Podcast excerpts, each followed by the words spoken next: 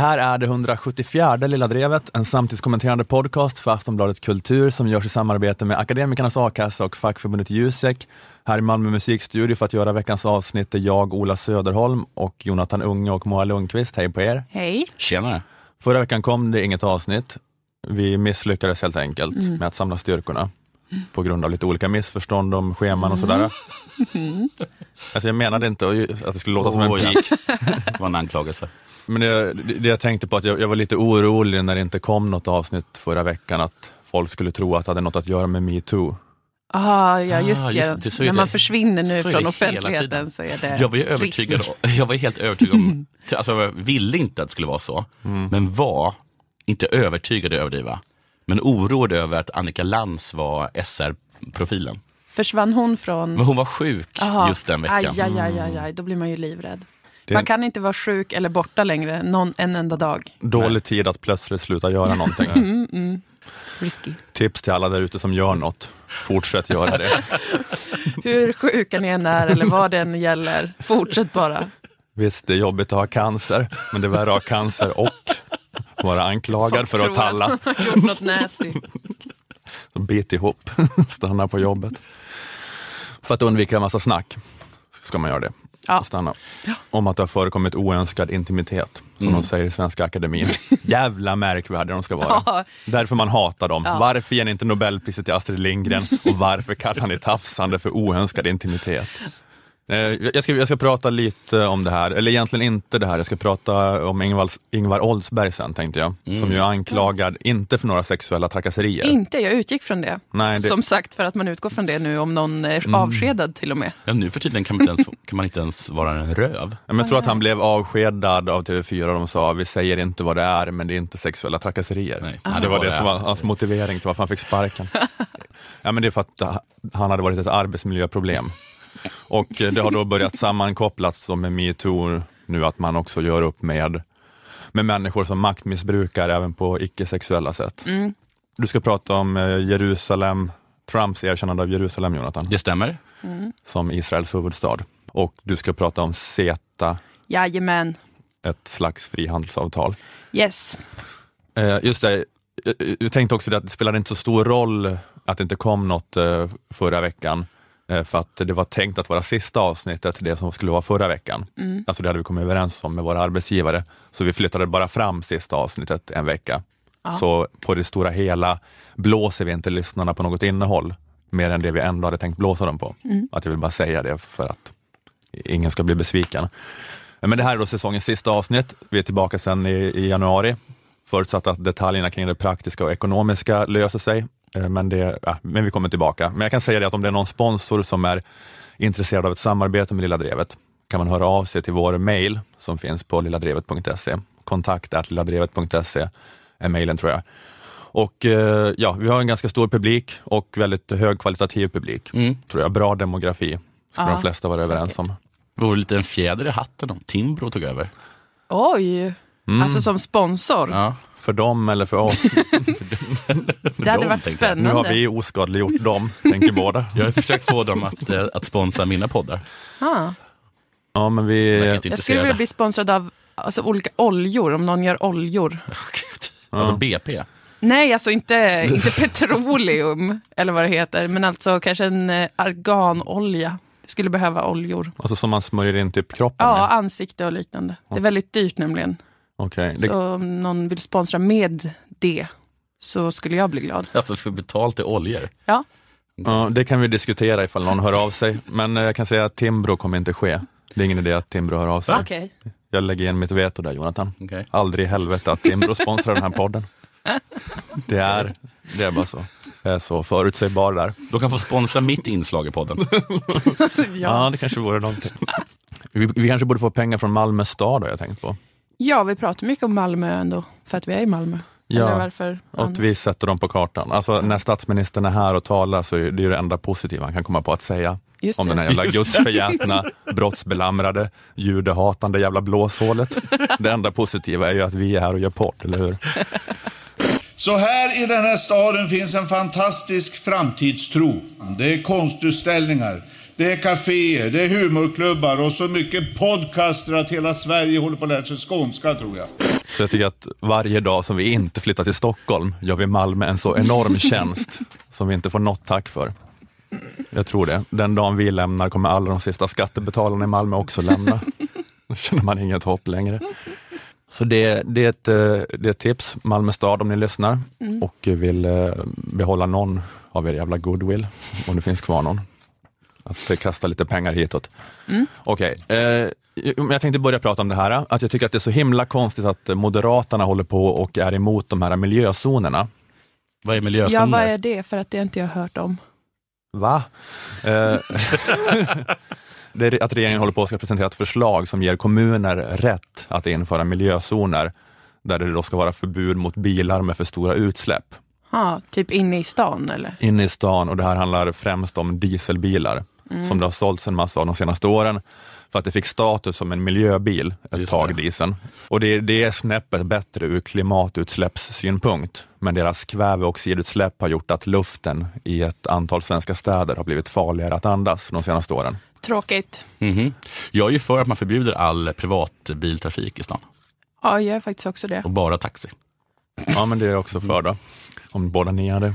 Eh, men det, det här har också lite grann att göra att, eh, med den här Volkswagen-skandalen, som ni kanske minns, att de hade fuskat i sina test och sagt att det var mindre utsläpp än det var. Och det har också då bidragit tror jag, till att det har sålts en massa dieselbilar de senaste åren. Men det var ett reportage om det här i Agenda, eh, där de var intervjuade mammor med barnvagnar på Hornsgatan i Stockholm, som har blivit symbolen för den här problematiken. Att det är den gatan i Sverige där man då mest ska försöka undvika Att med barn. att andas. Barn som växer upp i områden med höga halter av luftföroreningar de drabbas i mycket ökad utsträckning av luftvägsinfektioner, astma, nedsatt lungfunktion och så vidare. Ja, läskigt.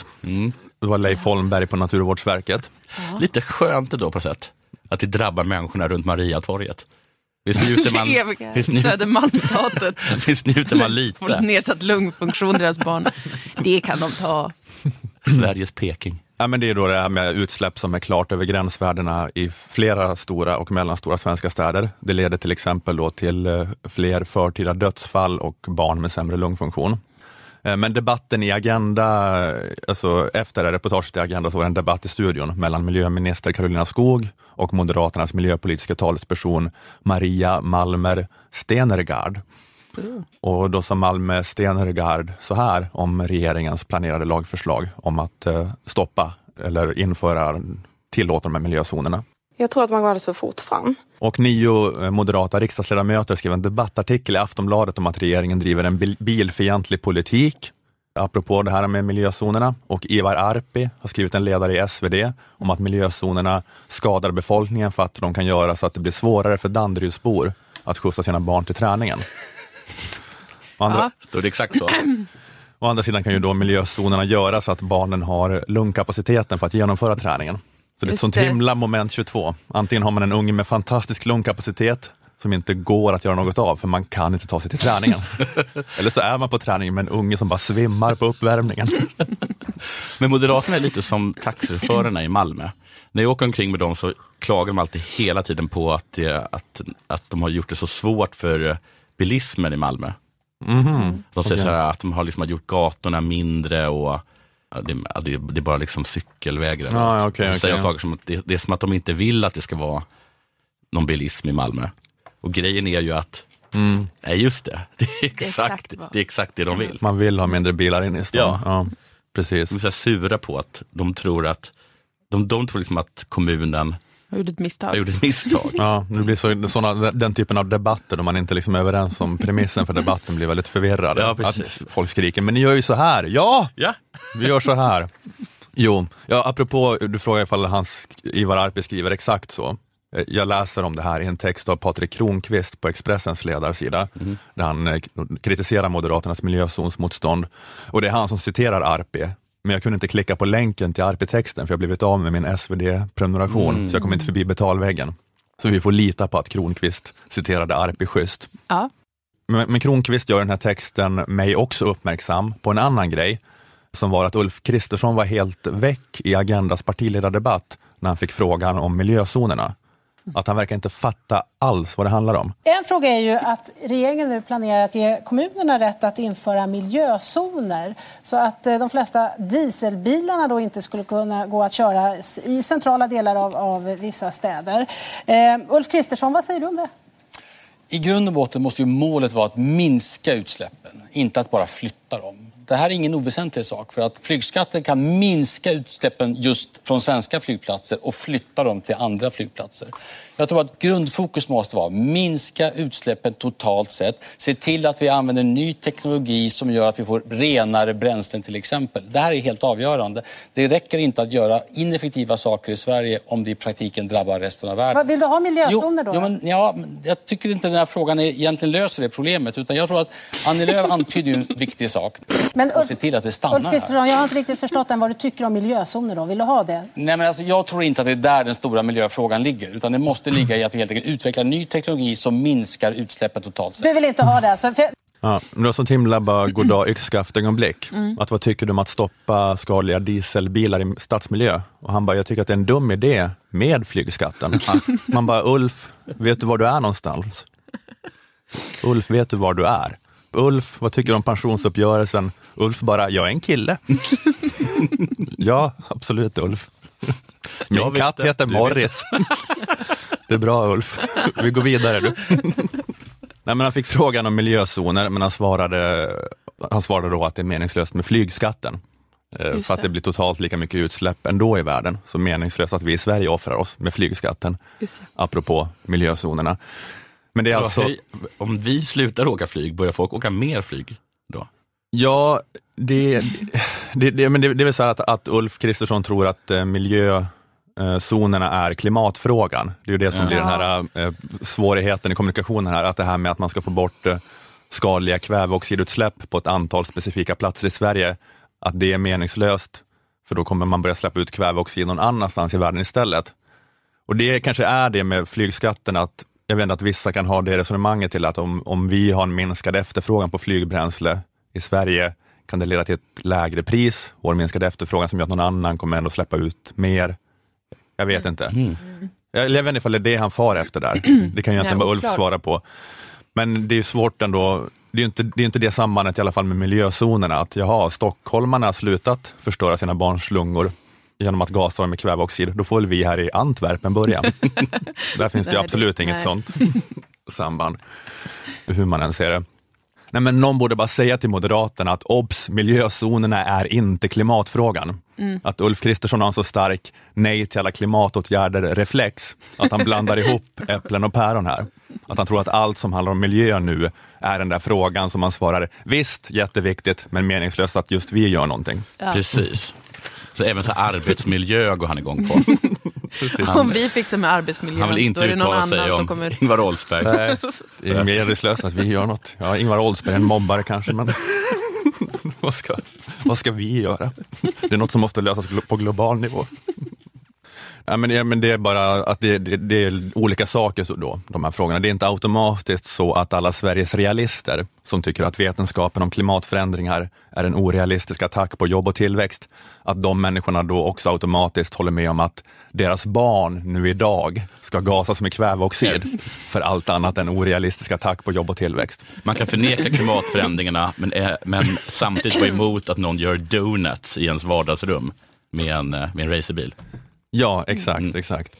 Eh, det är liksom inte mm. exakt samma fråga på det viset. Att, eh, att klimatfrågan ska vi såklart skita i. Vi ska såklart fortsätta med den, den här totalt nihilistiska bakanalen.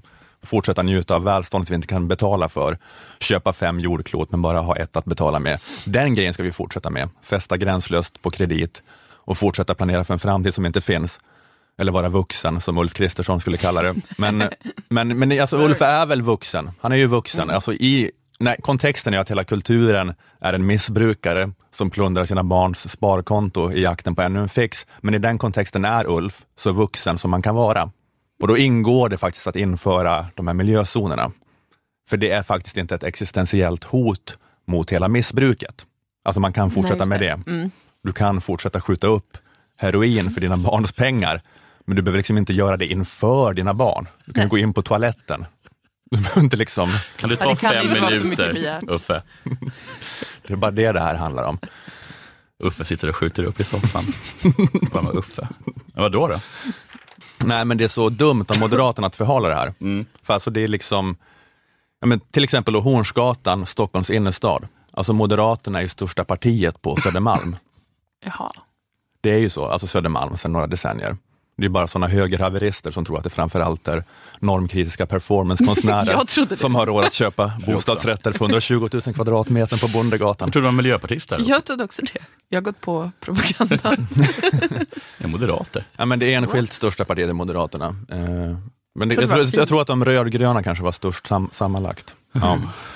Men i alla fall, det är, det är, ju- det är ju de, det är sådana människor ändå. Det är mycket hans väljare. Det är sådana människor som med rätta är supernojiga över det här. Men är de det också? Eller går de runt med sina barn och suger Nej, in? det, jag vet, eh, känner folk som eh, har barn där, som jag tror att det är en ganska utbredd noja Nej. på riktigt. Och den är inte konstig. Nej, men jag menar bara att, eh, ja, men att Ulf bara måste förstå att det här med att vara emot miljözonerna, det, det handlar inte om att det som är en sund vuxen realpolitik, då, att, att leva som en jävla gräshoppa som förintar livsbetingelserna på jorden, utan det här handlar om att vi här och nu med kväveoxid gasar rika vita människors barn. Alltså barn som kanske heter saker som Ossian och Algot och Ludvig och Gillis. De får förkortad livslängd, Ulf. Alltså det är inte, du kan, måste sluta med det. Det är inte en sån här kortsiktig opportunism att gasa dem som du tror att det är.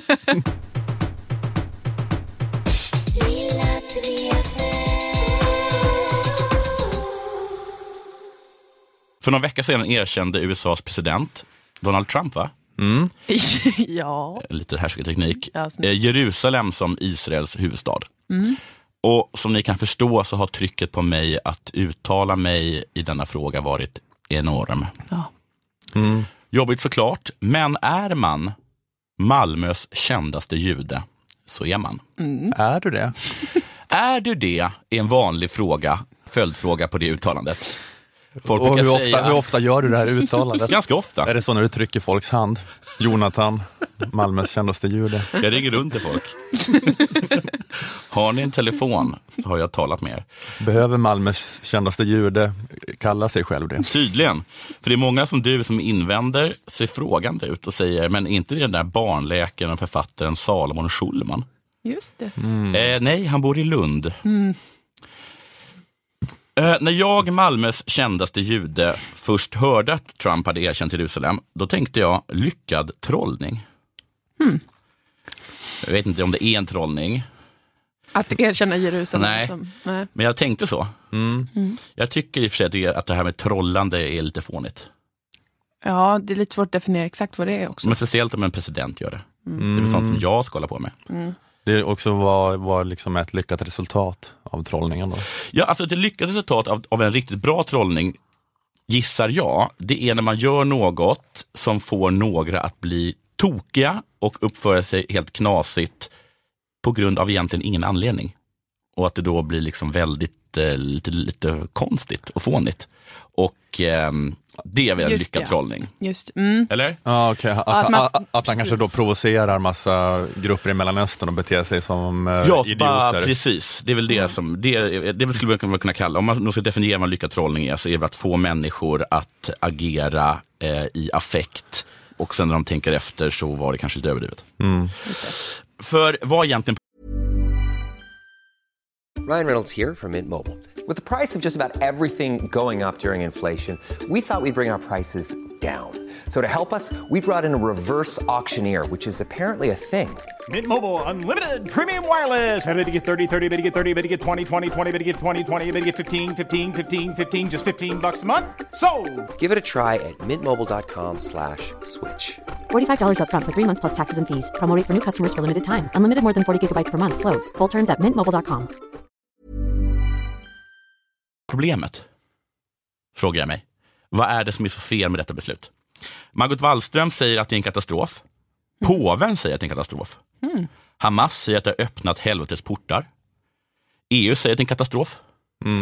Och Turkiets Erdogan och PLOs Abbas säger det här. Buradan bir kez daha ifade ediyorum ki Kudüs bizim kırmızı çizgimizdir. Återigen upprepar jag, när det gäller Jerusalem, där går vår gräns, sa Turkiets president Erdogan när han talade inför församlingen. Erdogan anklagade också USA för att med sitt agerande underblåsa terrorism och den palestinske presidenten Mahmoud Abbas sa att erkännandet hotar världsfreden. Nu går ju inte gränsen för Erdogan, eh, Erdogan vid det här, uppenbarligen. För den gränsen är ju nu. Mm, ja, nu är den gränsen där. Mm. Så då måste han göra någonting. Ja, just det. Han har hotat med att, inte, att han ska bryta de diplomatiska Mm. relationerna. Men han har inte gjort det. Nej, det kommer han inte heller göra. Vad tycker ni om sådana eh, Mellanöstern-korrespondenter som eh, uttalar sådär arabiskt? Säger, inte säger Abbas utan säger Abbas. det är lite så- Eller så Cecilia Uddén inte säger Hamas utan Hamas. Ja. Alltså, tyck, tyck, är, det, är det liksom poserande eller är det, Men jag tycker ni tycker att det det. är okej? Jag tycker det är fånigt att kalla Beijing för eh, något annat än Peking. Sån är jag. Ja, sluta göra det till. Det heter Siam. Thailand. Jag tackar jag. Jag kommer härnäst. Ja, ja precis. Nej, men det är um, irriterande med sådana eh, poserande korrespondenter. Ja, det är väldigt poserande. Nej, men eh, jag, Det är som att inte uttala T i croissant. Jävla frankofil. Man bara kokar. Gatan heter Champs-Élysées, så är det. Hur som helst, eh, självklart är inte världsfreden, vad det nu är, hotad. Nej. Världsfreden är hotad. Ja, vad, vad är den riktigt? Vem sa det? Abbas. Du, Abbas, ja. Abbas. Också inte att den är... den är hotad. Den finns alltså, Ja, världsfreden. Det är fred i hela Den är världen. igång. Ja. Det var ju skönt att höra. Mm. Det var typ den bästa nyheten. Ja, det var glädjande. Världsfreden Det har är, verkat vara den så är himla i takt, men hotad. Ja. Goda och dåliga Oh, nyheter. nu är det bara att det hålla- finns en världsfred. Den är hotad. Aj, aj, aj. Det är bara att hålla tummarna för att den ska fortsätta vara, gå som tåget. En invändning mot erkännandet är det här som Margot Wallström eh, tog upp i en intervju med eh, Sveriges Radio. Vi håller fast vid vår position när det gäller Jerusalem som huvudstad för, för två eh, stater och därför så kommer inte vi att, att göra det. Så, så det här är ju vår, vår uppfattning och att den, den kvarstår. Eh, Sverige menar liksom att Jerusalem är huvudstad för både Israel och Palestina och därför tänker de inte flytta ambassaden till eh, Israel, alltså en av, en, av de, en av de länder som har Jerusalem som huvudstad. Mm. Alltså, men vad, erkänner Sverige också Jerusalem nu? Nej, nej, nej, det erkänner inte. Men de, de, De som, ja, det, de är för att Jerusalem ska vara huvudstad för både Israel och Palestina. fast då ska en tvåstatslösning vara på plats innan man erkänner Mm, Jerusalem. precis. Exakt. Och, och, och, så, och då är- då är Tel Aviv där man har ambassaden fram Mm. till dess. Mm. Jag börjar se att det, det är nästan lite som ett miljöproblem. Folk brukar ofta vara sådär, men varför åker ni så mycket flyg? Men jag kan tänka mig att varför åker man så himla mycket bil mellan eh, Jerusalem och Tel Aviv? Hur långt är det? Det är inte så farligt långt i och för sig. Men en, Jo, men det är ganska långt. avgas. Det är typ Stockholm-Malmö tror jag. Är det inte det? Nej. Alltså, Stockholm, Göteborg. Jerusalem är lika, alltså hela Israel är stort som Småland. Okej. Nu är jag som kommer med fakta. Eh, hur som helst, eh, för att, så här är att palestinierna har länge krävt Jerusalem som deras huvudstad. Mm. Eh, men grejen är att Trumps erkännande stänger liksom inte dörren för att det ska vara en delad huvudstad. Han har själv sagt att liksom, där tar de liksom ingen, eh, ingen position. Mm. Det får de göra upp. Men vi erkänner eh, Jerusalems, eh, Jerusalem som Israels huvudstad. Mm. Punkt. Sen är det också så att USA har egentligen redan erkänt Jerusalem som Israels huvudstad. För länge sedan. 1995 så röstade USAs kongress igenom en lag som kallas för The Jerusalem Embassy Act. Och där står det att sedan 1950 så har staden Jerusalem varit staten Israels huvudstad. Jaha.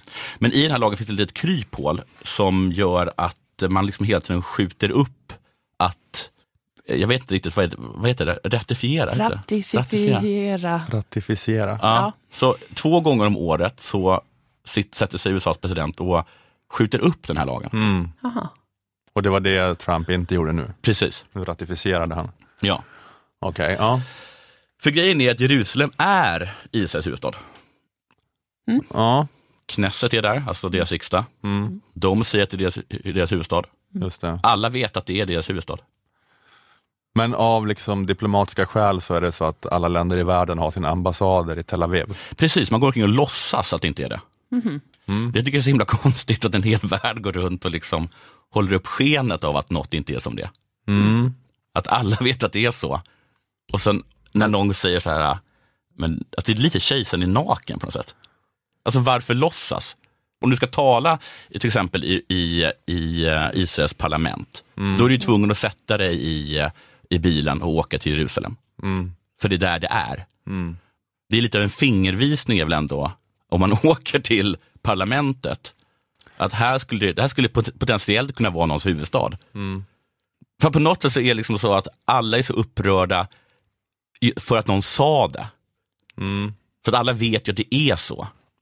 Alltså, Jag frågade er om ni kunde komma på någon bra liknelse där man håller uppe skenet. Mm. Och så var det någon som sa Goodbye Lenin, den här äh, filmen där eh, någon östtysk mamma har fått en minnesförlust. Just, ja. Alla går in och låtsas att det fortfarande är DDR. Hon vaknar upp en Just det. koma va? eller Ja, någonting? och så är det här också, fast det är ännu konstigare för att det, då hade det liksom varit som att även mamman var fullt på det klara med att det inte var DDR längre. Mm. För Palestina vet ju också att det är, att det är Israels huvudstad. Alla vet att det är Israels huvudstad. Så att man är mest sur över att någon har sagt att det här är väl lite fånigt att vi går omkring och låtsas att det inte är Israels huvudstad. För nu kommer folk balla ur. Men det är att det bara är sån himla, alltså den här diplomatin kring den här konflikten är bara som en sån, eh, alltså det är så himla, det har varit så många led och så mycket fram och tillbaka och så mycket som är infekterat och konstigt. Jag menar att det är ungefär som så här när man uppvaktar någon i, ett, i en Jane Austen-bok. Att det är så många små konstiga tecken som betyder jättemycket. Ja, liksom, som är så här att han, eh, han liksom lånade ut sin näsduk till mig. Ja, Fy fan vilket svin! Fy fan vilket svin! Hur kunde han göra det? Han lånade ut sin näsduk åt eh, Cornelia för två månader sedan. Att det, Horbock. att det bara är att göra någon sån, någon, varje gång någon gör någon gest så ballar alla ur. Om det nu är så att man vill trolla och, och få massa människor att uppföra sig som idioter, vad, vad lätt det var. ja. Att bara säga att någons huvudstad, som också är deras huvudstad, är deras huvudstad. Men det är som att Himla lätt att provocera. Donald Trump är en sån här bara provokatör. En lat provokatör. Och hållit på med det hela sitt liv, sen så bara ändå upptäcker det finns något som heter Israel-Palestina-konflikten. Åh herregud, vilken, vilket jävla område att bara... Eh, Han har verkligen hittat olja. Jag, jag lyssnade på eh, Sveriges Radio, så sa Cecilia Uddén att hon talat med någon som hade, som hon sa, under hela sitt liv hade skött förhandlingarna med Israel. Uppenbarligen så har fredsförhandlingarna inte gått så bra. Han har hållit på i hela sitt liv, han har inte kommit någonstans. Han, han sa nu att ah, nu är tvåstadslösningen körd. Mm. Nu kommer vi bara förhandla med en enstadslösning. Ja. Det är så jävla konstigt. Ja, Vad det- fan menar ni? Nej, det, man är så här, Men vad, vad, vad, för att så här, vet jag tror problemet är lite. Problemet är att jag tror att det finns fortfarande människor, säkert bland palestinierna, men liksom även bland många europeiska länder, som på något sätt tror att Israels liksom hela existens fortfarande är på förhandlingsbordet. Mm. Som att, att, liksom att, det, att det fortfarande, att, liksom att Israel, att det är liksom någonting som vi håller på att debattera om det ska finnas. Ja men det är väl Hamas eh, uttalade policy väl, att Israel inte ska finnas, eller? Ja, Men, liksom också, men, men jag tror liksom att även många människor liksom inom EU och liksom, kanske till och med liksom Sveriges regering på, på riktigt tror att, man, att, det, att Israel potentiellt skulle kunna förhandlas bort. Mhm. Eller hur, hur hade det med det här att göra? Att, Nej, men till exempel så finns det ju, nej, men, alltså, genom att de erkänner i, i, eh, Jerusalem som, som, eh, som Israel huvudstad, så, så tror jag att väldigt många människor känner att då har man liksom er, att på något sätt att man har erkänt Israel. Och på något sätt så att de inte liksom tror att, att men ta, ta till exempel, ta, vi kan bara ta Jerusalem. De menar liksom att det här är något som ska, som ska förhandlas fram. Det här är en förhandlingsfråga. Men då måste man ju på riktigt tro att Israel i princip är beredda på att förhandla bort Jerusalem. mm, just det. Och det, Och det är de ju inte. nej, nej. Så varför, varför låtsas? Varför låtsas? Och, för jag tror inte, och det menar jag, att jag tror att det kanske är ganska många människor som faktiskt inte, inte låtsas. Att de tror på riktigt att Jerusalems status skulle kunna bli liksom kanske en, låt oss säga en, eh, inte en delad stad, kanske en, att FN skulle gå in och ta hand om, eh, och, liksom ta hand om Jerusalem. Men det finns inte en chans i helvetet att det kommer hända. Aldrig att Israel skulle ge- upp kontrollen över i alla fall västra Jerusalem. Mm. Alltså varför ens gå och låtsas det? Och det är det jag menar, att jag tror att, att det här på något sätt har satt fingret på att det finns en hel del människor som fortfarande tror att, liksom, alltså att staten Israel är förhandlingsbart. Mm. Att det finns liksom en annan, att det skulle kunna bli någonting annat. Men eh, menar du liksom människor typ, i till exempel i svensk och västerländsk eh, eh, debatt också? Det Är inte de flesta är väl ändå för en tvåstatslösning och att Israel ska finnas? Eller? Ja, Förlåt, jag är så himla dålig på den här frågan. Ja, men både och. Det finns ganska många som, som, som väcker liksom frågan om en, om, om, en, liksom en, om en eh, vad heter det? enstatslösning. Eller liksom tror att, liksom jag fattar inte vad de tror att, att, de, att, de kan, att, de, att de ska kunna förhandla. De kan, inte, de kan inte på allvar tro att, Jerusalem, att eh, Israel skulle ge upp Jerusalem. Det kan de inte. Och nu vet vi det. Eh, Det får bli en delad stad. Liksom. Och då kan vi, och om vi ändå är överens om det, då kan vi bara erkänna att Jerusalem är Israels huvudstad. Ja, just det. Att egentligen så är det här det vi alla vet att det skulle landa i till slut ändå. Liksom. Så att det är fånigt att låtsas. Liksom. Att eh, det finns ingen annan realistisk eh, utväg än att Jerusalem i alla fall delvis är Israels huvudstad. Ja. Sen kan man väl erkänna det, och ge- kan ge det till, man kan ge den östra delen till palestinierna. Kan man erkänna den också? Kan man erkänna båda? Mm. Om man känner för det, tänker jag. Har inte vi erkänt, eh, har vi erkänt Palestina? Ja, Sverige har vi väl gjort det. Ja men perfa. Väl, Då sitter vi i en guldsits. Då kan Mm. vi erkänna även liksom östra Jerusalem som, som, som Palestinas huvudstad. Mm. Men din kontenta här är bara high five Trump. Ja, ja. Du är kingen. Men om man vill, om man vill liksom jävlas med några och få dem att uppföra sig som idioter så har han ju verkligen lyckats. Att han erkänner något som hans eget land har erkänt sedan 1995 i princip och som alla redan vet om och ändå få ett antal människor att liksom kasta molotovcocktail mot synagogor i Sverige. Mm. Mm. Vad himla lätt. Och att gå på den. Ja. Så hur som helst. det vi kan ta med oss är ändå att eh, världsfreden är hotad, men Mm.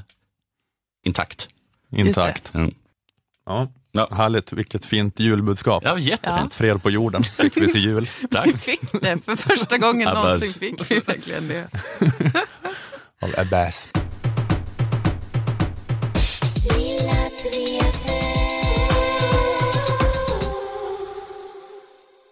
Ja, hörni, ännu en habil säsong av Lilla Drevet är Vad betyder avklarad. habil? Eh, tre av fem.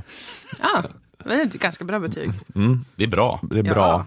Inte jättebra, Helt men eh, lite mer än godkänt. Ännu en, Toppen. ännu en, Det finns rum för förbättring. ännu en habil säsong av Lilla Drevet är avklarad i och med det här avsnittet. Eh, Och det hade inte varit möjligt utan våra sponsorer, Akademikernas a-kassa och fackförbundet Jusek. Och att möjliggöra den här podden är kanske det viktigaste Akademikernas och Jusek eh, gör för vissa av er som lyssnar nu. Men om ni funderar på att söka jobb eller ha ett jobb eller bli av med ett jobb kan de bli ännu viktigare. Eh, Försäkra ditt arbete, gå med i Akademikernas a-kassa. Det kostar endast 100 kronor i månaden och ger dig upp till 20 000 i månaden om du skulle hamna mellan jobb. Och eh, a-kassemedlemskapet ska självklart också kombineras med ett fackmedlemskap. Jusek är fackförbundet för dig som är eller är på väg att bli jurist, ekonom, systemvetare, personalvetare, kommunikatör eller samhällsvetare. Jusek har just nu också kampanjen Vi vet, eh, som handlar om att Jusek, till skillnad från vissa av de stora fackförbunden, som har en miljard yrkesgrupper som trängs under paraplyet, till skillnad från dem så har Jusek då sex, de sex nämnda yrkesgrupperna. Så de har stenkoll på just eh, deras arbetsmarknad och på hur man ska vara ett stöd för dem när det gäller trygghet och lön och karriär. Eh, det kanske viktigaste skälet till att vara med i Jusek är inkomstförsäkringen som ger dig 80 procent av lönen upp till 80 000 kronor vid arbetslöshet. Att vara med i Akademikernas och Jusek kostar 351 kronor sammanlagt. Är du redan Akademikernas medlem lägger du alltså bara till 251 kronor för att också få vara med i facket. Eh, går du in på Juseks kampanjsida jusek.se vi vet finns också ett fantastiskt erbjudande för er som väljer att bli medlemmar nu. Vi säger inte vad det är, utan ni måste gå in och kolla. Men det har med tomteskum att göra. Nej, det har inte med tomteskum att göra. Nej. Vi kan säga så mycket att det är absolut inget med tomteskum att göra. Det finns en eh, annan i och för sig då, en julklappsgrej här som akademikerna har. Att eh, om ni går in på akademikernas.se eh, kan ni ju se hur ni får gå med i a-kassan, men där kan du också läsa om att du kan ge bort Årets julklapp som är ett valfritt antal månaders medlemskap i a-kassan. Informera dem om att årets julklapp är el, elcykeln. elcykeln. Det är ju bara någonting som de här Handelsinstitutet har utnämnt själva, så jag tycker inte att det är en skyddad titel, eller vad man ska säga, årets Jag julklapp. trodde att det var patenterat och döpa något i årets jul. Det är Att vi, vi, vi och Akademikernas a-kassa kan också få säga vad årets julklapp är. Men de hjälper dig att styra upp eh, det och eh, de har gjort ett fint presentkort som man kan skicka till någon. Eh, Gå in på akademikernas.se alltså. Man får för besväret biobiljetter också till sig Ah. själv och den man ger bort medlemskapet till. Tar du steget och går med i Akademikernas och snedstreck eller fackförbundet Jusek tack vare den här podden kan du gärna meddela Akademikernas eh, och Jusek det. Du kan också skriva om det i sociala medier under hashtag Lilla Drevet.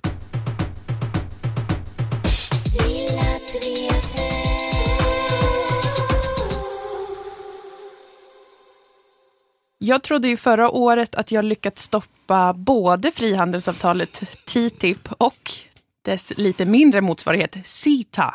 Mm. CETA. Comprehensive Economic and Trade Agreement, tror jag är- vad det heter. Eh, det här eh, frihandelsavtalet mellan EU och Kanada, för det sköts upp hela tiden som följd av min lobbyism. Men tji fick jag, för i våras så kunde man läsa detta meddelande till allmänheten. I en tid då handeln i allt större utsträckning beskylls för många av världens missförhållanden kan det europeisk-kanadensiska handelsavtalet CETA, som träder i kraft idag, fungera som en förebild för ett ansvarsfullt ekonomiskt samarbete mellan länder, skriver Kanadas handelsminister François Philippe Champagne och EUs handelskommissionär Cecilia Malmström. Jag tog med inte. det citatet bara för att han hette det. François Philippe Champagne. Nej, det var lite för bra för att vara sant för mig. Är det sant? Ja, jag satt och skrattade och skrattade timme ut, timme in. Champagne.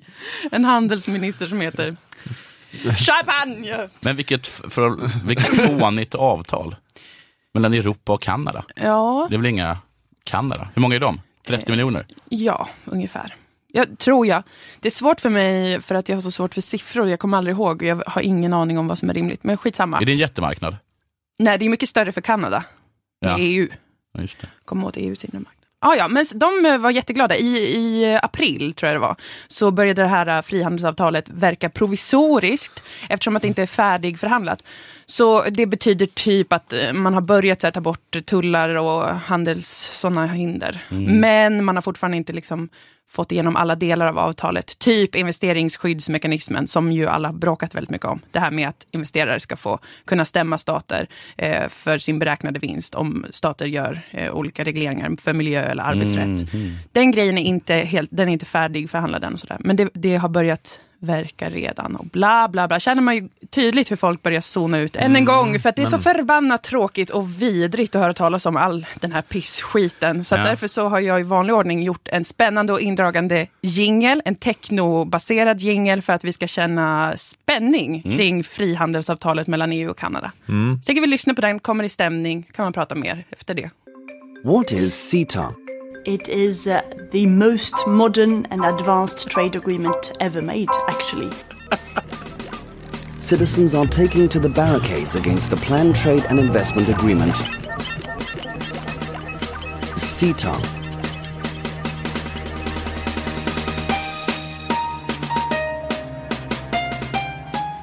Hörde ni att det var Kanadas Mm. national anthem? Vem var det som låtsades vara engelska? Eh, det var Cecilia Malmström. Var det? Mhm. Ah. It is the most advanced and modern... Jag tänkte på det, var varför, för att man, jag, jag får skit för att jag pratar som Stig-Helmer engelska, att jag inte har något snyggt uttal, men är det verkligen bättre att låta sådär som att man håller på att gå i tu? för att Ah, man försöker prata som någon sån Oxford-människa. är det verkligen behagligt? Nej, det är inte behagligt. Så, men nu är vi i alla fall redo att tänka lite mer på CETA. För att det är nämligen också så att vår regering godkände för att Mm. nu alla får godkänna det nu. Mm. Så de har lagt fram en proposition till riksdagen. Utskotten ska kolla närmare på detta. Och så vidare. Och Sveriges approach tidigare till de här stora massiva frihandelsavtalen har ju varit att det är bara 2% av hela befolkningen som vet om det. Jag hittar på de här siffrorna. Mm. Men 2% vet om det och de 2% är 100% positiva Mm. till frihandelsavtalen. Och det är ju, Mhm. jag tror att det är en rättvis bild av läget ändå. Men det är liksom inte så jättemånga som vet om det. Jag tror att jag skulle säga tvärtom, att det är några få entusiaster som bryr sig och eh, är kritiska till det. Ehm, nej, det är bara jag som är Okej. kritisk i hela Okej. Sverige. Mm. Skoj, det är inte Kan man sant. vara Det finns jättemånga. entusiastisk och kritisk på samma gång? Ja. Ja, men- ja, just det. Men entusiaster i att läsa på om det. Ja, jag vet inte. Jag ser mig själv mer som en korrespondent i frihandel. Jag vill inte ta Nej, ställning för eller emot för att jag är bara en opartisk journalist som eh, studerar Mm. frihandel. Men det, men, det är, men det är lite det som den där champagnegubben sa, att man ska branda det för eller emot handel. Ja. Att det, blir lite så här oschysst och att eh, man säger, ja, men kan inte vi få ha en miljölag i vårt land? Det har ni em- emot all handel då? Precis, Att, vill eh, ni bara hålla på med protektionism och att det ska bli världskrig. Kanske man får som svar om man ja, säger att man inte vill ha ett sånt här massivt avtal. Det är lite den här, vill ni ha det som i Sovjet eh, argumentationen liksom, mot alla som har en invändning. Men vad, vad hette det eh, handelsavtalet igen? Liksom. CETA. CETA, Ja. fast med C, eller hur? Ja, Intressant. Canada. Men du, eh, står det i CETA att det är förbjudet med miljözoner runt eh, Hornsgatan? Det, är- det gör det säkert. Det är, ju väldigt, så här, det är ju typ ett jätte, jätteomfattande dokument och det är mycket hemlighetsmakeri kring det också, vilket har varit en del av kritiken. Att det inte är så transparent. Plus så här luddiga beskrivningar, så att det kan tolkas. Sen är ju tanken då att de här tvisterna ska lösas i en eh, internationell, en överstatlig skiljedomstol. Vilket Mm. betyder då att eh, man inte kommer kunna påverka det kanske lika mycket och skyldigheter som man har i ett land för sina företag kommer inte följa med, så att säga. Utan bara de skyldigheterna staten har gentemot företagen. Därför så är det mycket kritik mot de här investeringsskyddsmekanismerna. Då. Men om det är då från, eh, eh, om det framställs diesel av den här eh, kanadensiska oljesanden Mm. och de då förlorar pengar på miljözonerna på Hornsgatan, så Ja, kommer, så kommer Justin kunna. Trudeau säga app, app, app. Han kommer komma hit och charma oss så att ingen bryr sig längre om vad som händer. Han kommer hit med en sån kvinnotecken krama på astmabarn på Hornsgatan. Han kommer med prideflaggan i ena handen och en ros i andra handen och sen så spelar det ingen roll vad fan som Sen kommer händer. vi liksom vilja att han så här monterar ett avgasrör i munnen på Algot. För att vi smälter så. Varför Algot har ett avgasrör i munnen? Jo, för att jag är för homosexualitet. Det är bara så här politik fungerar nu, fan häng med. Ha, ja. Men eh, vad, vad, vad kan det här innebära då om det här nu blir helt eh, godkänt och ratificerat? Jag kan inte säga ratificerat. Ratificerat. Det är svårt. Det är jättesvårt, men ni fattar vad jag menar. Hur kommer det påverka vårt lilla land då? Vi är ju en del av EU, men vi är också ett eget litet land ändå. Det kommer nog betyda kanske en hel del, för att Sverige har ju då en jättestor gruvnäring. Här är en sak man inte tänker på. För att man tänker att Sverige, vi, antingen tänker man sig att vi är en sån mysfaktorland internationellt. Mysigt, bra land, Ja. trevligt, snällt. Eller så kanske några tänker, nej, Sverige är ett sånt tjuvaktigt land som säljer vapen och är rasister. Men sanningen är ju att Sverige, vi är ju ett sånt litet land som består av vättar som är nere i jorden och hugger loss mineraler. Vi är bara en stor gruvnation. Ah. Har vi mycket Men då, det kan inte vara en överraskning, det är väl sant? Jag lär mig så mycket idag. Att det är som dvärgarna i Sagan om ringen-världen eller någonting. Det är vi. Vi är inte en humanitär stormakt eller en sån tjuvaktig vapenexportmakt. Vi bara är nere med våra yxor i underjorden och hugger loss saker. Och så Mm. kommer vi upp ibland. Och det är tyvärr sant. Tycka vad man vill, men det är vår nation. Det Okej. kanske inte är så himla sexigt, men så är det. Det är Sverige det. Så att vi har ju, Sverige står för ni- 90 procent av EUs produktion av Av järnmalm. vad? järnmalm. Fan vad bra vi är. Fast bara, eh, det är totalt EU 1,4 procent globalt, alltså produktion av järnmalm och liknande. Så det är inte så stort globalt sett, men i EU är vi största. Ja, just. Men mycket av järnmalmen eller stålet som EU använder kanske är importerat från Kina då Ja, till exempel. precis. Eller, eller kanske inte just Kina, men, ja, men kanske från utanför EU. Ja. Men så vi har ju skitmycket gruvnäring, jättestor gruvnäring. Mm. Mest uppe i Västerbotten och Norrbotten då, malmfälten och så vidare. Huggs och knapras och allt vad man säger. Hålls på, flytta på städer, fixa med det. Jättebra, jättemycket jobb ju. Är ju det som är så kul med gruvorna, tycker Mm. vi i Sverige. Och därför så har gruvnäringen fått jättemycket fördelar. Mineralavgiften är jättelåg i Sverige. Den är kanske, jag vet inte ens vad, vad promille är, men det är typ på en promille. Jag vet faktiskt Ska inte göra så här jaywalking som Jay Leno gjorde. Han, Vad är går det? runt, han går runt och ställer frågor till folk och så verkar de korkade. Ska jag ställa frågor till dig? Nej, du får gå runt på Malmö och bara, vad tror du är mineral, vad heter det? Ska jag göra en sån poäng med att folk har för dålig koll Vad heter på det? Mineral... avgiften? Vad tror du mineralavgiften på? Jag vet Eller inte. mineralskatt, jag vet inte 25 riktigt. procent kanske. Ha, det är för fan en promille! Varför hatar ni Norrland? Ja, exakt. Ni bryr er inte. Men det, det, det, att det går så jävla bra för eh, gruvan där i Kiruna. Ja. Att jag hörde någon reportage om att de hade problem med det gymnasielärarna i Kiruna. Att de bara Just satt det. med såna eh, Kiruna-killar i- med munkjackor som bara satt där och så här, kastade snus på henne. Och så här, det var så svårt för henne att ha några argument för varför de skulle anstränga sig i skolan. För att så fort de har tagit studenter så går de ner i gruvan och tjänar tre gånger så mycket som hon Man gör. Kung. Så jävla Ja. gött liv. Alltså det, är, det är 10 000 direkta jobb som gruvnäringen ger i Sverige. 35 000 indirekta. Verkar som att jag är ganska bra på siffror nu, men jag vill säga att ingen får dubbelkoll detta. För att jag blandar ibland ihop olika nollor och siffror. Och whatever. Mm. Hur som helst, så gruvnäringen är jätteviktig för vårt land och så vidare. och Så vidare och så vidare. Så det är också så här att gruvbolag får leta mineraler och starta gruvor på annans mark utan att fråga markägaren, till exempel. Eh, Det är lägre energiskatt än annan industri. Och så det här då med att det är jättelåg mineralskatt. För att vi älskar gruvor, ska jag säga vilka andra som också älskar gruvor. Kanada! Kanada älskar, älskar gruvor. Får jag avbryta? Du räcker upp handen. Eh, den största gruvbolaget, Ja. heter det så? Är det SSAB? LKAB va? LKAB. LKAB. SSAB lånar ut pengar. SBAB är en bank. S- SSAB, sa du SSAB? Jag vet inte vad jag sa. Ja, men SSAB är ju stålverken. Jaha. SBAB är en bank. LK, LKAB bryter då i, i Kiruna och eh, Gällivare och sen så kommer malmen ner till SSAB i Luleå och så gör de stål. Är, är båda de statliga? LKAB är det i alla fall. Jag vet inte riktigt exakt hur. Så att är. eh, staten har gett sig själv väldigt eh, Ja. bra förutsättningar. Pretty nice. Men staten är vi, så det gör Det är ingenting. vi, det är vårt Nej. eget eh, gruvbolag. Yes, yes, yes.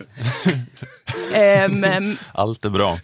allt är lugnt. Men hallå, Kanada. Ja. Kanada har 75 procent av världens gruvbolag. De älskar gruva, de älskar fracking, de älskar allt det här. 75 procent av världens gruvbolag? Ja, ja. Wow. Jättemycket. Den kanadensiska tankesmedjan Fraser Institute har klassat Sverige som det bästa landet i världen för gruvverksamhet. oj, oj, oj. Oj, oj, oj, vilken tur om CETA alltså blir, går igenom och sådär. Det är ju ett match made in heaven. Ja. Kanada och lilla Sverige som ligger här i EU. Men vad ska vi då ställa in oss på här i Sverige när vår nya fördelaktiga handelspartner Kanada kommer vilja utöka sin närvaro i vår berggrund? Lite erotisk mening, det är inte Mm. menat så. Men det är liksom, vad ska vi ställa in oss på? Jag vet inte. Mer beröm antar jag. Ja, antingen blir det asbra, uppstår inga problem. Vi drick, äter mer lönnsirap, vi är influerade av vårt nya handelskompanjonland. Mm.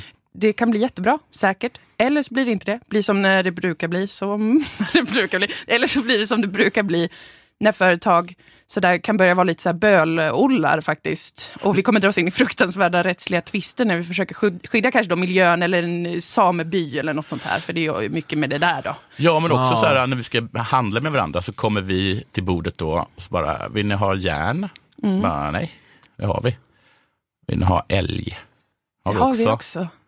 Det här är då? valid kritik. Nej. Kan inte du ringa Samer då? Malmström? Men det är det med att det kan vara en sån Så en sameby då, att de har speciella regler, naturskyddsregler i Sverige och så skulle ett kanadensiskt eh, företag som vill exploatera vår berggrund kunna stämma oss för att de inte får sin vinst. För Precis. att våra samebyregler förstör för deras vinst. Fast redan som det är nu så står liksom gruv, gruvornas eh, priori, gruvorna är prioriterade redan nu. Alltså över naturskydd och Mm. naturreservat och allt sånt där. För att det är viktigare med gruvorna. För vi får ju jobb av dem. Eh, Men det har redan varit en hel del sådana här gruvkonflikter på olika håll med just kanadensiska bolag. I Rumänien så stämde ett bolag som heter Gabriel Resources. De stämde Rumänien för att deras projekt stoppas på grund av miljöskäl. Mm. Eftersom att man hu- hugger ner i marken så där kan vara mycket att det kan förgifta vattnet och sånt. Ha, då stämde de Rumänien på 4 miljarder dollar i skadestånd. Var ju typ som hela Rumäniens, halva Rumäniens i alla fall, typ sju, hela sjukvårdsbudget. Skitmycket för Rumänien. De har inte en enda spänn. Jävla tråkig stämning. Mm, mm. Men det var, inte, det var för att de hade ett eget bilateralt avtal. Men ändå klantigt kan man ju känna. Skriv inte in det, att man får göra det, tycker jag då. Jag varit jätteirriterad i alla fall.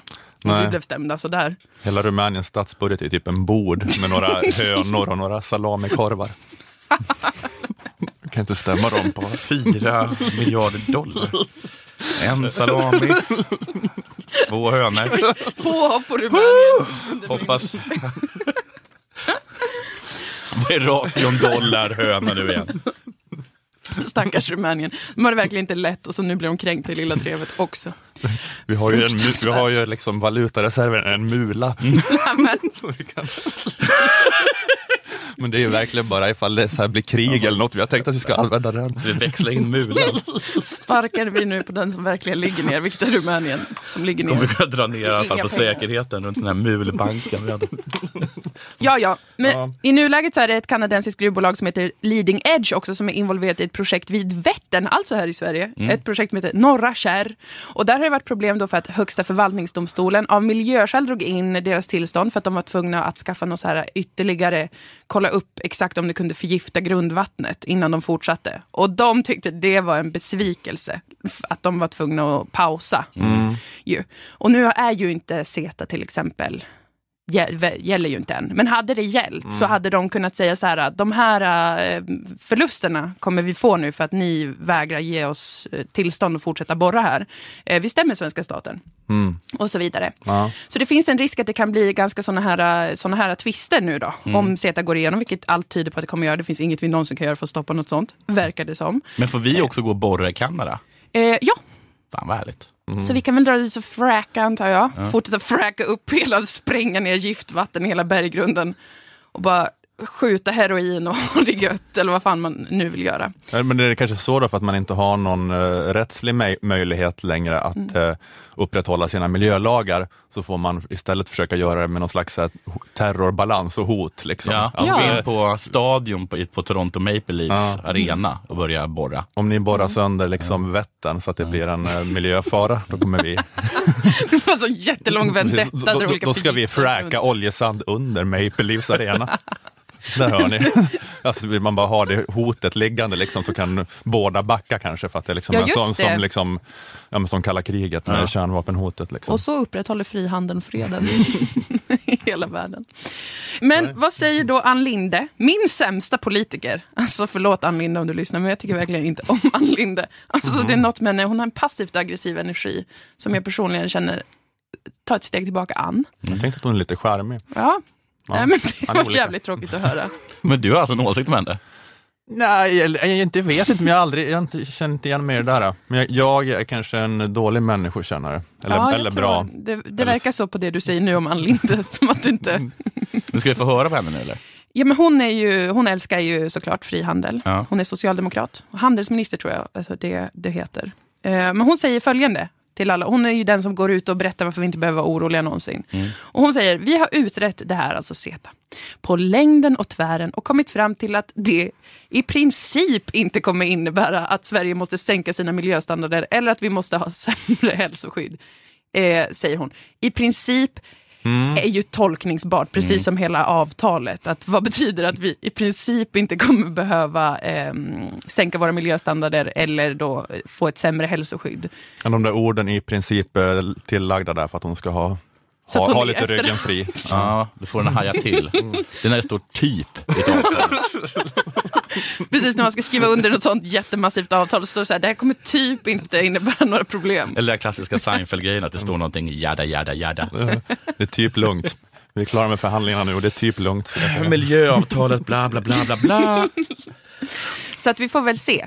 Men eller så, som sagt, ja, kanske blir jättebra. Frihandel, toppen. Vi har, får jättemycket gruvor. Vi flyttar ner dit, alla i Sverige. Börjar bryta bara ännu mer. Vi bara flyttar ner under marken. Och lever där när kanske allt vatten, mark, vatten och mark är kanske förgiftat. Mm. Men då bor ni, vi i gruvorna och tjänar flera hundratusen kronor. Vem vet? Ska vi bo i gruvorna? Ja, det får vi göra. För att vi kommer ha en sån förorenad natur.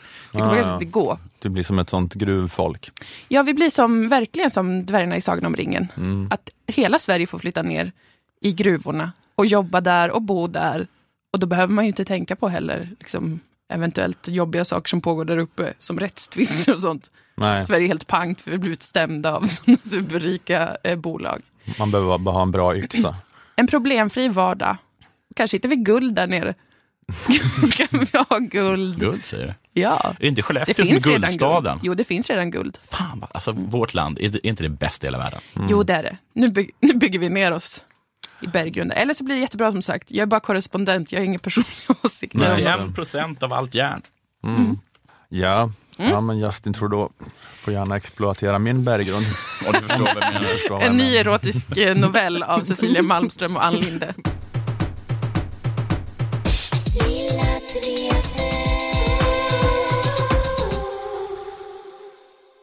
Eh, Det har varit en del snack om att metoo-rörelsen har skiftat fokus lite grann. Inte om Mm. ni har hört om det. Det var ett inslag om det förra veckan i Agenda om Stockholms stadsteaters chef Benny Fredriksson, riksdagens talman sossen Urban Alin, att, eh, att det inte handlar om sexuella trakasserier utan om maktfullkomlighet och despotiska ledarskap. Att man är ett as i allmänhet. Men jag tänkte lite grann, det jag tänkte på nu är att det har varit då om programledaren Ingvar Oldsberg. Ingvar Oldsberg tvingas lämna tjänsten som programledare för TV4-programmet Bingolotto. Det är efter att produktionsbolaget har genomfört en internutredning som visar på arbetsmiljöproblem. Ja, Oldsberg har fått sparken från Bingolotto. Eh, breaking news från Aftonbladet TV var det där. Eh, Ingvar Oldsberg säger att han inte har informerats av TV4 eller produktionsbolaget om detaljerna i anklagelserna. Huh. Men att det inte rör sig om några sexuella trakasserier. Och att jag tror han har stämt dem nu också. Det låter ju lite märkligt att de bara sparkar honom utan Jaha, anledning. ja, så. har han inget... Ja, Mm, utan motivering. Mm. Eh, Men det har, det har förekommit uppgifter i tidningarna, eh, Aftonbladet och även GT, alltså det man kallar Expressen i Göteborg. Mm. Jag fattar inte exakt hur det hänger ihop, Nej. men de har speciella namn i, i både Malmö och Göteborg på Expressen. Här heter det Kvällsposten va? Men, men både då Bladet och GT har gjort gräv, eller gräv kanske är ett för starkt ord, men man har varit i kontakt med olika människor Ringt. som arbetat med Ingvar Oldsberg. Eh, Till GT säger tidigare tv-producenten Helena Stjernström, det är osunda strukturer som gör att de här demonerna till programledare i åratal tillåts trampa på människor. Det var ett kraftuttryck, Ja, demonerna. Mm. Wow. Och då har man verkligen strukturella problem om man tillåter låter demoner att få Blodtörstiga demoner. härja. Han går runt och skriker med sina huggtänder. De här demonerna, ja, ja, det är ett strukturellt problem. Nej, men hon är den enda kritiken som vill framträda med namn. Men en annan före detta medarbetare som vill vara anonym då säger till GT, citat, han använder sig helt klart av härskartekniker och var i allra högsta grad en översittare. Vi som har jobbat med honom är inte förvånade över det man läser i tidningarna nu. Han var verkligen inte den godaste människan på jorden. Oh, Slutcitat. krav. Ja, Det är ett fruktansvärt brott i Göteborg. att inte vara godast i ut, världen. ja. utpekad som inte den godaste människan på jorden. Göteborgspolisen har nu gått ut med en fantombild som ska föreställa mannen som tros vara inte den godaste människan i världen. Varnar allmänheten från att vara ute efter klockan tio på kvällen. Eh, men den här personen fortsätter. Eh, han kunde också vara väldigt nedlåtande mot människor som såg upp till honom. Det kan vara som med programledare, att det stiger dem åt huvudet om jag uttrycker mig groteskt. Slutcitat. Så? Ja, jag tror att det här vittnet inte vet vad groteskt betyder. Men trots, trots den otydligheten så får man väl ändå säga att det verkar vara ett osmickrande omdöme om Oldsberg. Ja. Även om vi inte kan förstå exakt vad han menar. Man kan inte avkoda vad det är han pratar om. Riktigt. jag uttrycker mig groteskt. Nej, det gör det inte. Ett annat vittne. Den här gubben är inte den han är i rutan. Det märkte jag på en gång. För tv-tittarna framstår han som mysig och trevlig. Men när man såg den verkliga Oldsberg märkte man att han är en annan person bakom masken. Han undervärderar sina medarbetare och låter dem göra jobbet åt honom. Alla fick trippa på tå runt honom och det var inte kul att se när han gjorde folk man tycker om illa. Att vara auktoritär är en sak, men han är ingen sympatisk människa och saknar helt empati. Slutcitat. Men det finns också någon som ger en motbild i GT-artikeln också. Eh, Aino Börjesson Fägervall har jobbat på SVT i över 40 år. Hon säger, jag kanske kommer uttala mig groteskt nu, men han är världens godaste människa. Hon har bland annat varit skripta på På spåret. Eh, Eh, hon säger, min upplevelse av Ingvar är bara positiv. Jag blir lite konfunderad när jag läser det som folk säger i tidningen nu. Om det har hänt något med honom eller hur det är. Men jag har alltid haft väldigt goda kontakter med honom, även privat säger hon. Det är klart att man är auktoritär om man är programledare, men jag kan inte komma på att det skulle vara någon mobbing eller något sånt. Jag tycker att han är väldigt glad, rolig och positiv och jag tycker att jag är ett ganska bra sanningsvittne med tanke på hur länge jag har jobbat med honom. En annan eh, eh som är gammal i gamet, Mats Bjurling, numera pensionär. Eh, han har också då jobbat eh, med Ingvar Oldsberg På spåret och han har också då en positiv eh, bild av tv-profilen och han tror att en del av konflikterna som nu bubblat upp till ytan kan ha att göra med en generationskrock. Mhm. Att Oldsberg har varit med så hemskt länge och på den tiden vi kom in i gamet så var det så att programledaren styrde och ställde och krävde vissa saker och det är en viss skillnad mot för nu. Vi accepterade kanske att programledare var lite tuffa. Det tror jag inte att man gör på samma sätt idag. Är Ingvar Oldsbergs eh, enda brott då att han, eh, eller är han en mobbare kanske?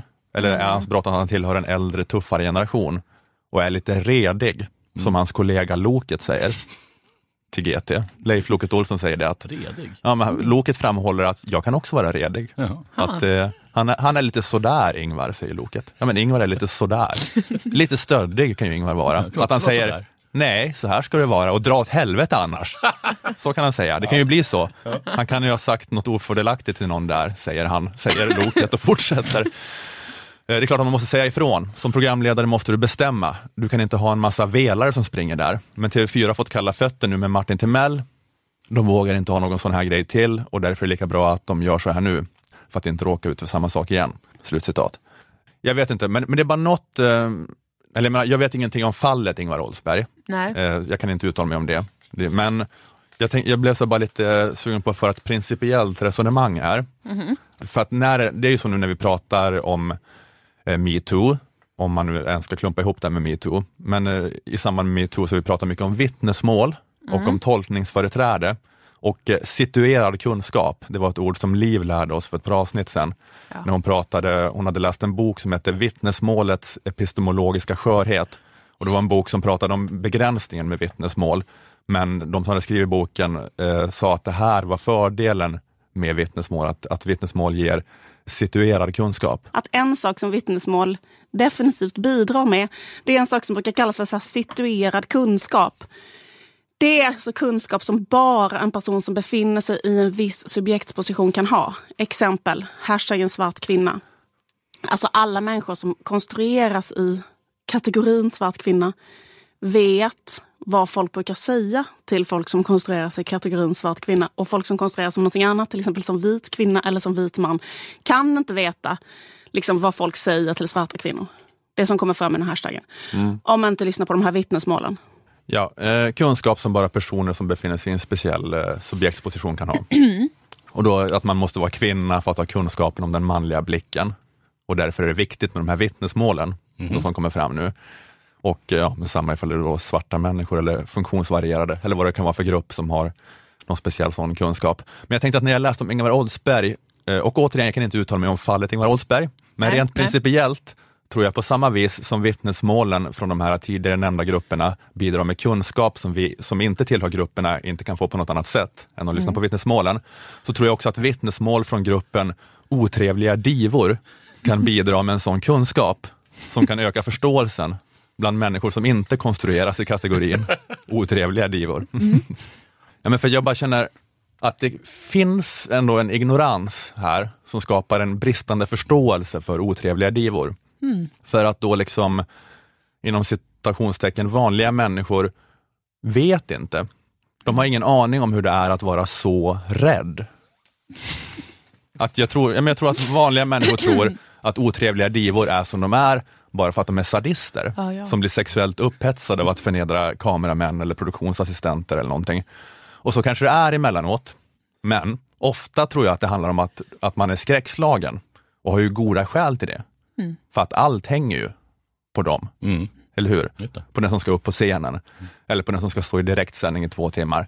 Det är ingen annan på den arbetsplatsen som är i närheten av att ha den pressen på sig. Mm. Och det är liksom ingenting den otrevliga divan har tvingats till, eller hur? Den har ju sökt sig till den rollen frivilligt. Ja. Och, men eh, den riskerar ju allt, eh, men den kan ju också då vinna allt. Den får också äran och eh, berömmelsen och ryggdunkarna om det går bra. Mm. Men jag menar bara att det är, något, det är förståeligt på något plan att den här stjärnan behöver ha människor runt omkring sig som uppskattar det faktumet att det är en enorm ojämlikhet i insats här. Och att den här då stjärnan, otrevliga divan, på många sätt är helt ensam med ansvaret. Och att Ingvar Oldsbergs fokus kan inte vara på något annat än att det ska funka när han väl är i direktsändning. Just. Han kan inte hålla på och lägga energi på att ta ansvar för någon jävla 90-talists känslor. Återigen, jag vet ingenting om fallet Oldsberg. Nej, nej. Jag vet absolut ingenting om det. Det är någon som har kommit med kaffe eller han har bara sagt, nej vi ska fan inte ha, vi, vi kör Västerås. Vi, vi, kan, Försöker du föreställa dig hur Bingolotto går till? nej, Bingolotto. På men spåret. På spåret. Vi kör Västerås. Västerås! Lägg ut! Och då bara, ja men vi, har ju, vi skulle ha Memphis. Men bara gör som jag säger. Ja. Jag har gjort det här hur många gånger som helst. Det är klart vi ska börja med Västerås. Och så här, att det är lite krångligt för dig är liksom inte det viktiga nu. Nej. Det är inte, nej men, ja, men, det, men det är väl att det är skillnad på att ägna sig åt någon slags eh, lustmobbande och att vara hård. Men det är ju men, att- men att det är en sån situation där man bara liksom måste acceptera att den som sätter sig själv på spel måste få vara lite hård och krass och till och med kanske avpolitera någon om den inte liksom har fingertoppskänsla och ödmjukhet inför sin plats och att det per definition inte finns någon jämlikhet här. Eller, eller vad man lägger i ordet jämlikhet, men det är ju en hierarki och det är ju liksom Absolut. Jag vet inte. Så är det. Men det är lite som att metoo-kampanjen har blivit som så här kändistrådarna i Flashback. Träff, stötte på Lasse Berghagen på ett SJ-tåg mot Gävle. Fy fan vad stöddig han Och det är, ja, ja, ja, ja, ja, om man ska hårdra det då. Om man ska hårdra det? Eh, om man ska hårdra det tills det blir fel. nej, men det, nej, men jag, jag, som sagt, jag, för, jag är väldigt försiktig här och bara för ett principiellt resonemang. Just- Mm. Men jag vet inte om det här är aktuellt för mig för att jag var på den här stand-up-turnén nyligen. Just det, var du en eh, hård och otrevlig diva då? Nej, jag, jag var ju inte riktigt det, men jag kände lite så här att jag kanske hade impuls att jag ville vara det. Att jag kände att folk, folk vet fan inte hur det är. Alltså folk vet inte alltså hur det är timmen innan man ska upp på scenen för massa människor som betalat för dyra biljetter för att se den jävla skiten. Alltså så skräckslagen man är. Och så ensam. Alltså den ensamheten. Så jävla ensam man är. Jag tänkte att du skulle gå upp till uh, Despacito och du bara, är du dum i huvudet? Despacito. Du ska köra på eldkvarn så det bara brakar. Så, eller hur? Ja, ja men det är liksom... eh, De fattar inte va? Det är, det är en jättepopulär sån.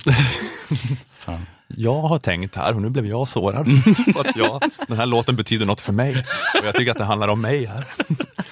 Nej men jag menar, man gör ju det, jag åker ju på den turnén frivilligt, alltså, så man vill ju också göra det på något vis. Mm. Men det är ju som, men det, det är något sätt tror jag att man har ett ganska stort behov av att det är det enda man ska behöva göra och det enda man ska behöva koncentrera sig på.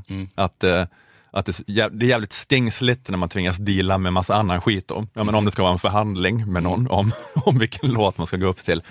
Eller, ja, men för det är ju så att en turné då med Ola Söderholm, det är inte en operation på den nivån, att man kan anställa en turnéledare och ha en sån här lyxig buss som jag bor i.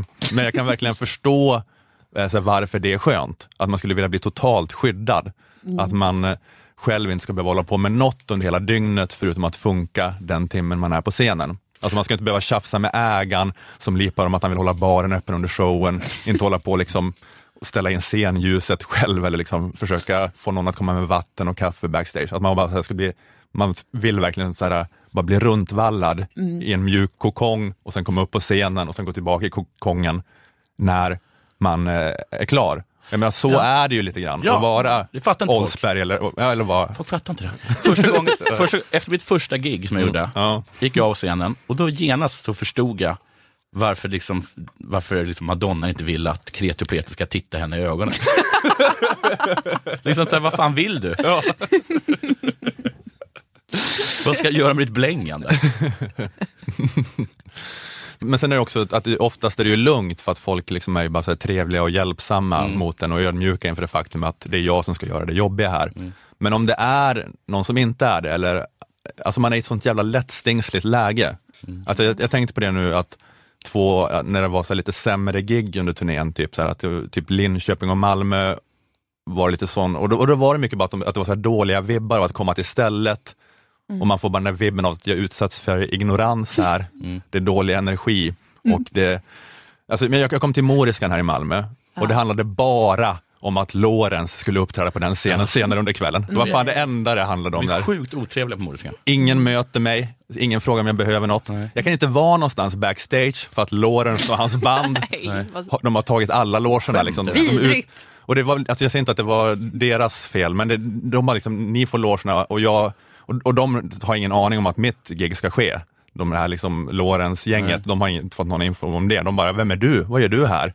Och jag måste vara så här, bara, ursäkta, kan, jag ska uppträda här, kan jag få låna er toalett? Liksom. Sen så bara står jag där i någon korridor eller något och försöker liksom eh, samla mig. Jag vankar fram och tillbaka liksom där och hör Lorens crew skrika hela tiden. De hade någon konstig skriklek tror jag. Och de går förbi mig där i korridoren, folk går fram och tillbaka, de ska ut och röka, de ska fixa med någonting. Och det, man står där liksom så här, vankar fram och tillbaka, du vet, så här, repar, bara fokuserar på vad man ska göra. Så bara går man där liksom och folk går förbi. Så här, en av dem bara säger till mig, så här, är du nervös? Man bara, va? Va? Vad fan? Stirrande ögonen. Alltså, Mö- Möter du med jag blick? liksom, bara- Jag vet, men det, var så, det, var också, det, var en annan, det var tio minuter innan jag skulle upp på scenen, så jag liksom vankar fram och tillbaka som en hund, antecknar på mina papper. Och så är det liksom en som bara ropar så här, bara, "Ah, du killen, kommer gå bra. Och jag bara, Eller det var ju snällt, men jag förstår ju ändå. det kommer gå bra. Man bara, vad fan, vad fan säger du till mig? Ja, det kommer, vad fan tror du att det här är? Som att det är så här amatörafton och jag ska testa stand-up. Jag har fan hållit på i 12 år, jag är ute på en jävla succéturné. Get it out! Det är slutsålt, det är slutsålt här på Moriskan. Det är 450 betalande där ute.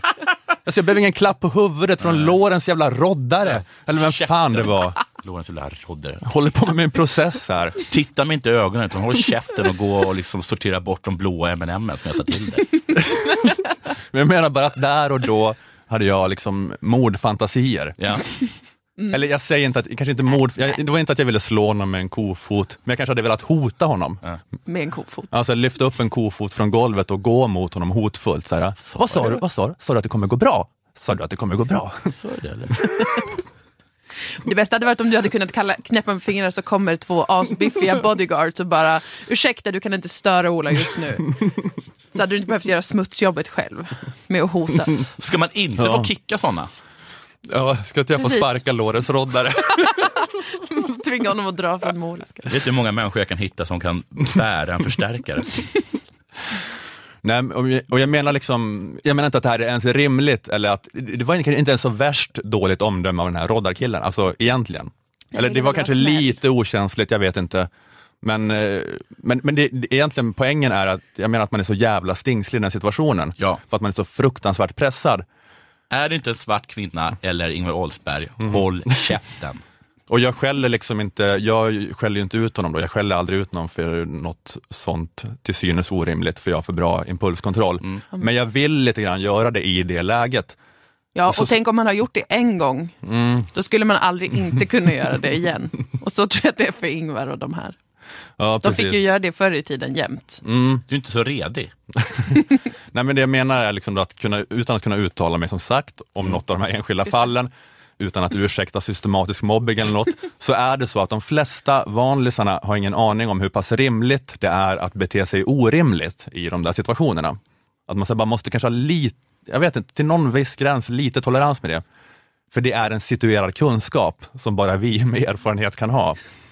Och jag kanske också borde släppa ut det någon gång. Jag gör ju aldrig det. Så jag kanske borde gorma lite och inte hålla på och ta ansvar för känslorna hos alla människor som springer runt backstage på Moriskan. Mm. För då hade jag kanske varit en sån som allt varit krattat för när jag kom dit. Om Ja, jag var en sån det. människa lite mer och jag hade kunnat fokusera på det jag ska göra och gjort ett bättre gig där. Kanske. Jag läste, Kanske hade det varit så. jag läste den här boken Jag är Claudius och Claudius guden. Och där, han har så dålig hälsa och då får han råd av sin läkare att om han känner att han måste prutta, eh, förlåt jag säger det, ett äckligt ord, Ja. eller rapa, så ska han bara göra det.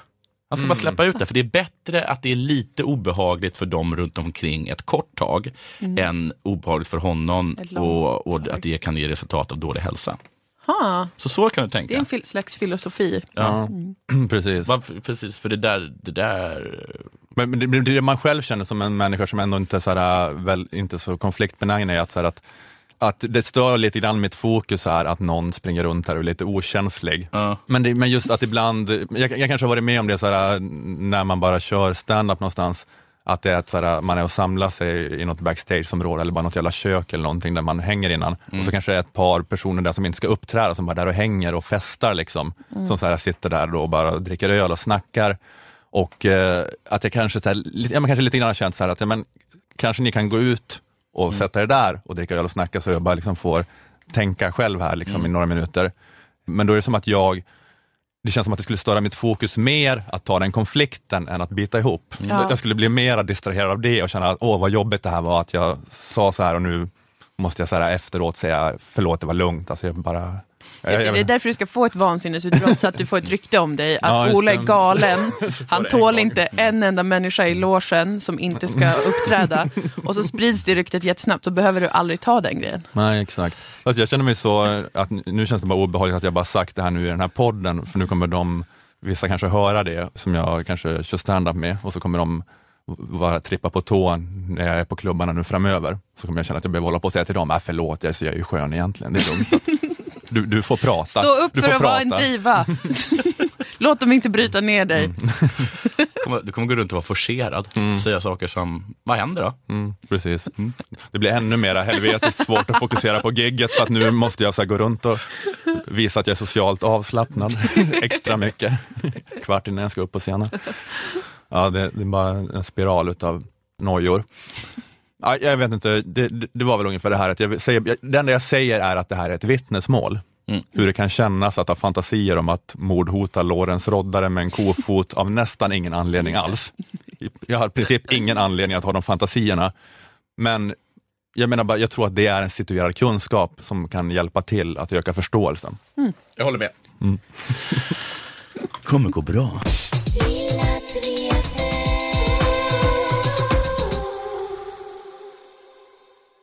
Det blir inga flera pappamånader.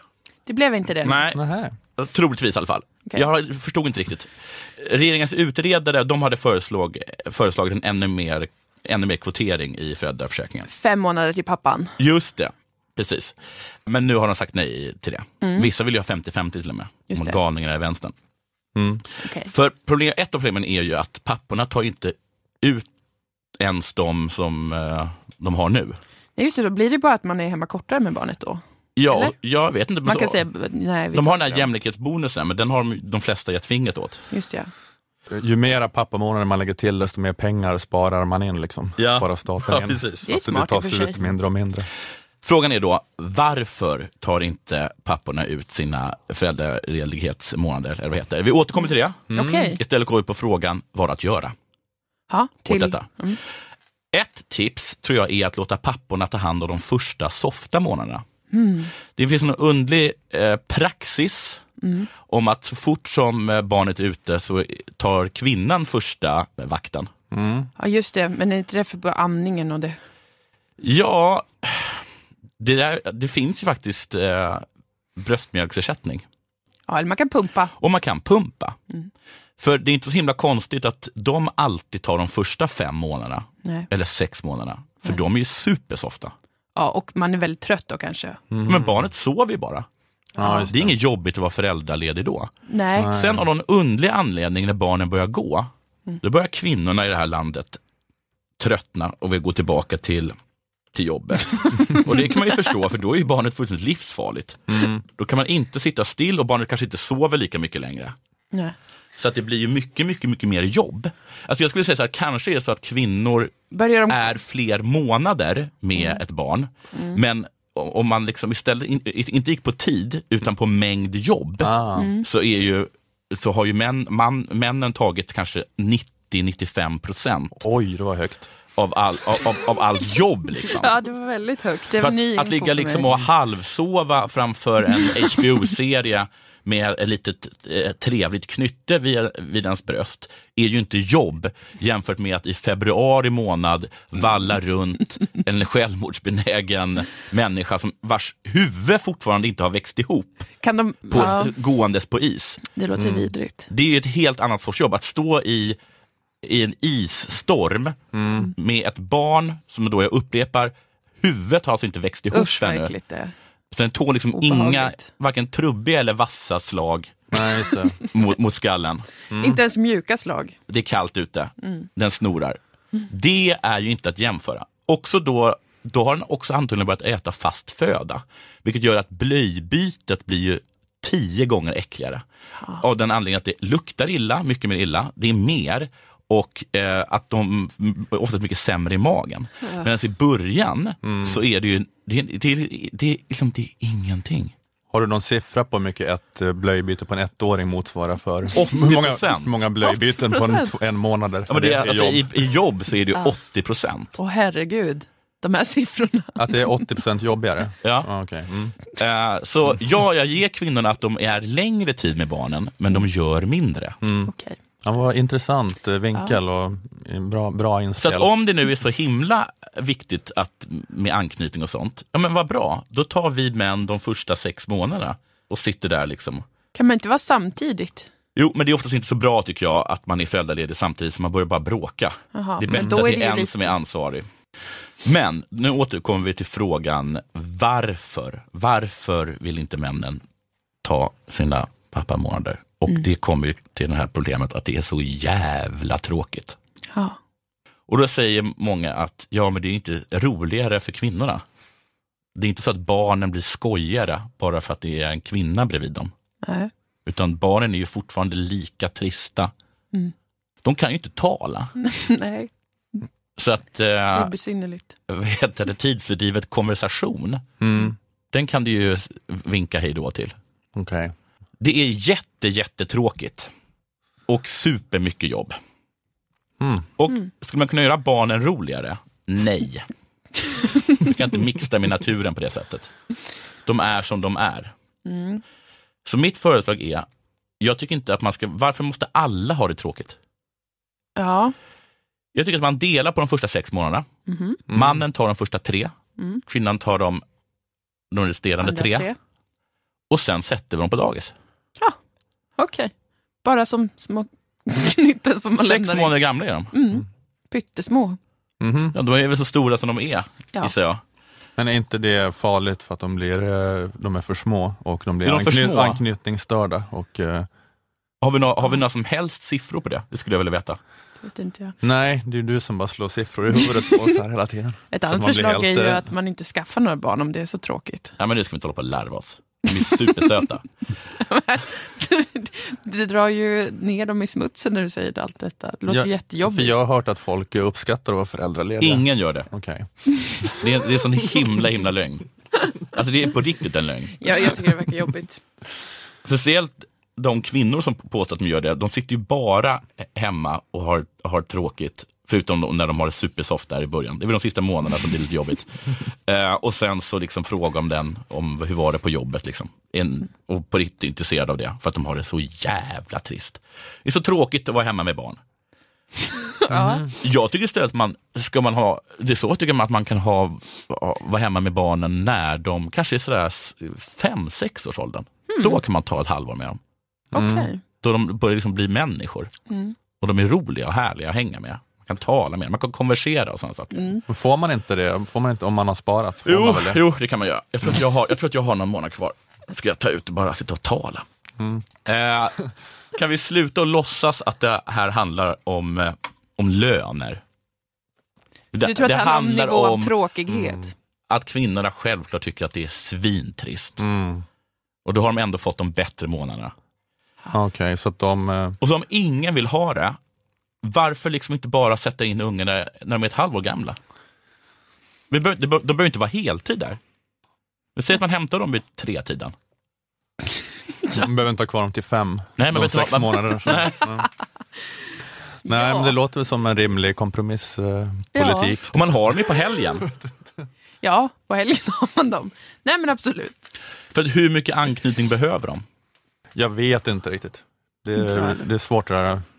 De kanske får för mycket anknytning nu lämnar, för säg att tiden. man lämnar dem vid tio tiden. Mm. 11, 12, 13, 14, 15. Det är fem timmar. Ja. Det betyder att 19 av dygnets timmar är anknytning. Ja. Det är fem timmar som inte är anknytning. Ja. That's it. Och sen helgen på det då, Ja. som är 24 timmar. 48 då. ja, men det låter inte jättefarligt. Nej. Man kan säga att man hämtar dem lite tidigare på fredag. Mm. Halv två. Ja, lägg fram ett Ingen, förslag. alla bara erkänner att ingen vill umgås med sina barn. Det- Att det är det den här debatten handlar om. Men det är lite som att alla låtsas som att det är något annat. Det eller att vi män tar de sex första månaderna. Just det. Är ni med på det? Du har flera kvinnor? förslag, det är bra jobbat. Oj, då plötsligt dras eh, handen tillbaka. Bra förslag. Lägg en motion. Skriv en motion. Ja, ja men det var intressant det där med att det är egentligen så att männen gör mera jobb redan idag. Jag hade inte tänkt på det. Nej.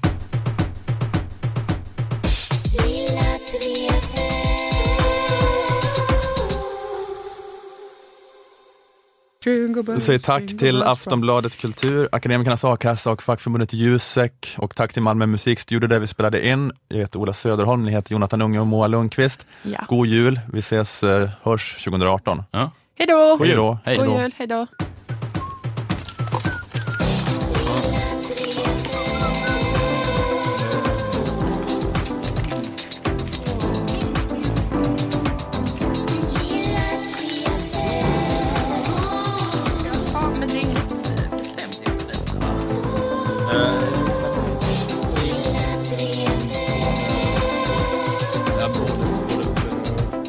Jag tror det faktiskt